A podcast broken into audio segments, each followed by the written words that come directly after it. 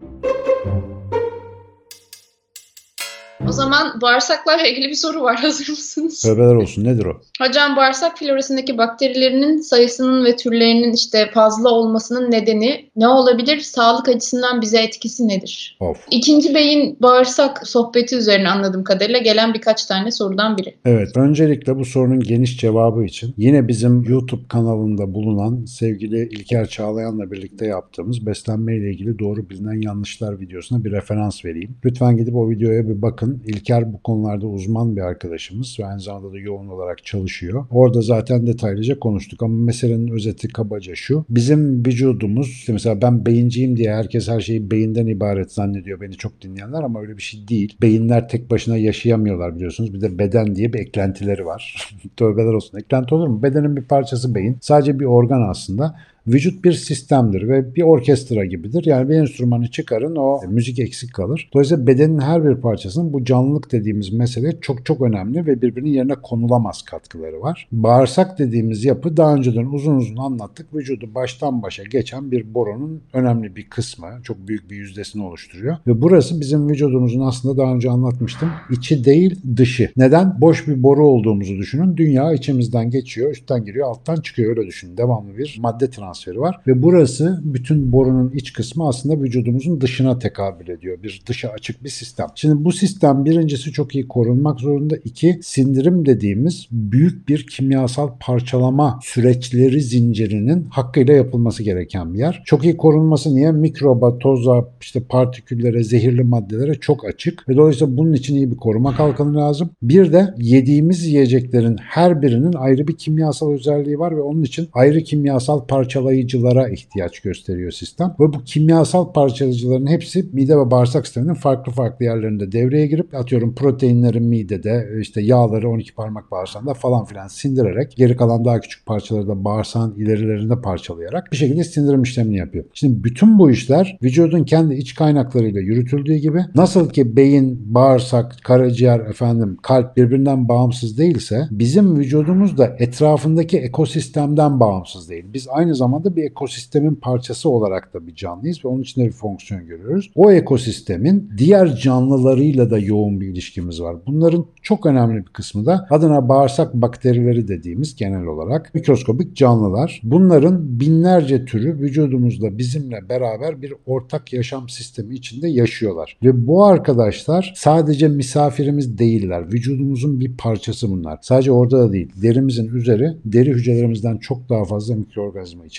Hem derimizin üstünde hem bağırsağımızın içinde ilk işlev olarak bizi koruyorlar. Dışarıdan gelecek her türlü hastalık yapıcı organizmanın vücudun içerisine girmesini dışarıdan ve içeriden yani sindirim sisteminin duvarından sürekli engelliyorlar. Mesela uzun süre antibakteriyel sabun kullanırsanız ki bu aralar dezenfektandır işte antibiyotikli sabundur kullanmaktan yavaş yavaş ellerde lezyonlar görülmeye başlandı birçok insanda. Bu bakteri tabakasını da sürüklediğiniz için zamanla e, yok ettiğiniz için deriniz savunmasız kalabiliyor. Böylece çatlamalar, iltihaplar şunlar bunlar söz konusu olabiliyor. Bu işin koruma kısmı. Bir de bu bakteriler de sonuçta canlı. Bunlar da yiyorlar, içiyorlar ve işte bir şeyler çıkarıyorlar ortaya. Çıkarttıkları kimya kimyasal maddeler ya da metabolik artıklar bizim vücudumuza karışıyor. Milyonlarca senedir biz bu arkadaşlarla beraber yaşadığımız için onların bize en uygunları, bizim de onlara en uygun metabolik hallerimiz birlikte evrimleşmiş Buna işte koevolüsyon ya da birlikte evrim diyoruz. Ve dolayısıyla optimal bir zeminde beraber tıngır mıngır yaşıyoruz. Şimdi sorun ne? İnsanın fabrika ayarlarının ikinci maddesinde özellikle beslenme maddesinde uzun uzun anlatmaya çalıştığım çok az besinin, sadece doğal besinin, tabiatın sunduğu şeylerin olduğu ve başka seçeneğin olmadığı bir ortamda milyonlarca yılda optimal bir dengeye gelmiş bir sindirim sistemi ve beden şu anda endüstriyel gıda dediğimiz aklımıza gelen her şeyi tadı güzel her şeyi çok fazla üretebildiğimiz bir sistem içerisinde ciddi bir sorun yaşıyor. Tabiattaki beslenme sistemimize göre bağırsağımızda oluşmuş bir flora yani belli bakteri türlerinin belli oranlarda bulunduğu bir örtü varken bugün yediğimiz besinlerin farklılaşmasından dolayı bu flora değişiyor. Ve bu flora bize ne yapıyor? Diyoruz ki biz ekmek yemeden doymam. Bunu kim söylüyor? Biz değil. Bağırsağımızda aşırı karbonhidrat tüketimi dolayısıyla sayıları anormal artmış olan ve bu karbonhidratlarla beslenen bizim için olumsuz etkili bakteriler bunu söylüyor. Mesela ekmek yemeği kestiğimiz zaman bir türlü doymuyoruz, hababam aşeriyoruz, gözümüz de doymuyor, karnımız da doymuyor. Halbuki mesela İlker'in çok güzel söylediği gibi insanlar arasında ben ıspanak yemeden hayatta doymam diye bir şey söyleyen kimse yok. Çünkü ıspanak karbonhidrat gibi bağımlılık yapmıyor. Ispanağı özellikle seven bir bakteri türü bizim içimizde aşırı üreyemiyor.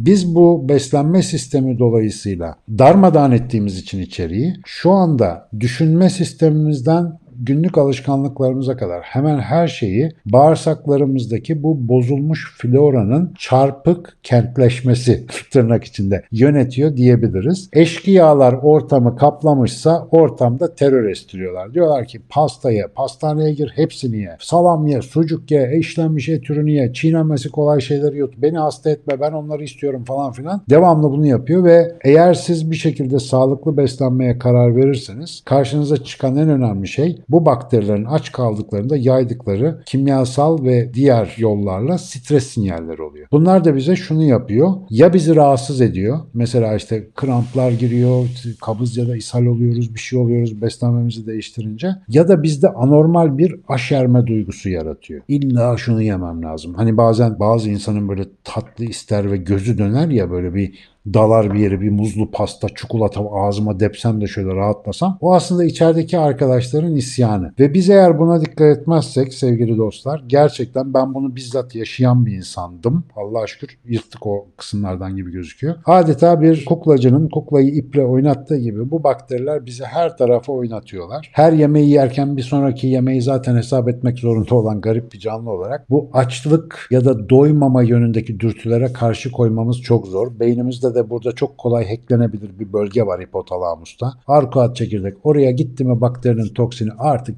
fıttırıyorsun. Ama ketojenik diyet gibi, arındırıcı diyetler gibi bir süreçten geçtikten sonra özellikle belli bir süre ki bu maksimum 10-15 gündür sabredip hayatımızdan şu endüstriyel ve aşırı işlenmiş kompleks karbonhidratlı şeyleri bir çıkarırsak gıdaları neticede bağırsaklarımızdaki bu tırnak içindeki kötü bakterilerin sayısı azalıp da iyi bakteriler arttıkça biz artık bir güzel salataya aşermeye başlayacağız. Hazal'ın kulakları çınlasın. Et yiyesimiz, tatlı yiyesimiz gelmeyecek. Mesela sürekli et isteyen de bunlar. Sürekli böyle yağlı ballı kebapları, baharatlı şeyleri isteyenler de bunlar. Bu tip yemeklerin vücudumuzda bağımlılık yapmasının en büyük nedeni bugün işte o bakteriler bunu biliyoruz yani. Dolayısıyla bunu değiştirmek de elimizde çok basit bir rejimle onların yarattığı aşermeler ya da rahatsızlıklara belli bir süre kulağımızı tıkayıp dikkatimizi dağıtabilirsek sistem çok kolay değişiyor. Ama ben bu işte şey yapmam, ekmek yemeden doymam, tatlısız hayat mı olur? Bak zaten Oytun Hoca da illa baklava yiyin her yemekten sonra falan dedi diye devam ederseniz siz bilirsiniz. İnsan biliyorsunuz çevre genişliği diye bir şey var. Ama bu sosyal çevre değil şu bel çevresi. O bel çevresi biraz fazla geniş olunca şeker hastalığı bilmem ne kalp krizinden küt gitmeler maalesef çok fazla yaygın. Yani bakteri sadece bakteri değil, bağırsak sadece bağırsak değil, beyin de tek başına değil. Hepsi beraber çalışıyor. Vücudumuza bir bütün olarak ilgi gösterelim. Bir kez daha insanın fabrika ayarlarının bence en önemli cümlesini hatırlatmak istiyorum. Bütün kitapta birkaç kere tekrar etmiş olabilirim. Sağlık yemeyle, ilaçla, vitaminle, egzersizle sadece olmaz. Sağlık bütüncül nedir efendim? Bir barış halidir. Bütün sistem barış halindeyse buna sağlık diyoruz. Bu sosyal çevremiz de dahil. Zihinsel çerçevemiz de dahil. Yani psikolojik sağlığımız da dahil. Hepsi bütüncül olduğunda biz buna sağlık diyoruz. Ama bugün maalesef ne yiyeyim de sağlıklı olayım, ne içeyim de hangi spor yapayım da sağlıklı olayım şeklinde indirgemeci bakışlar maalesef bizi daha sağlıksız yapabiliyor. Hocam burada şunu da eklemek lazım. Biz fiziksel olarak değişikliklerden bahsediyoruz. Tamam. Fakat bu yediğimiz, içtiğimiz şeylerin bir totalde aynen bahsettiğim bahsettiğiniz gibi etkisinde psikolojik rahatsızlıkların da kaynağı olabileceğini, kaynağı olmasa bile bunları perçinleyebileceğini görüyoruz. Aslında beslenme bu noktada birçok şey oluyor. Kesinlikle doğru. Bu da aklınızda bulunsun. Bu zaten bunu açarız başka bir soruda ayrıntılı Aynen. bir şekilde.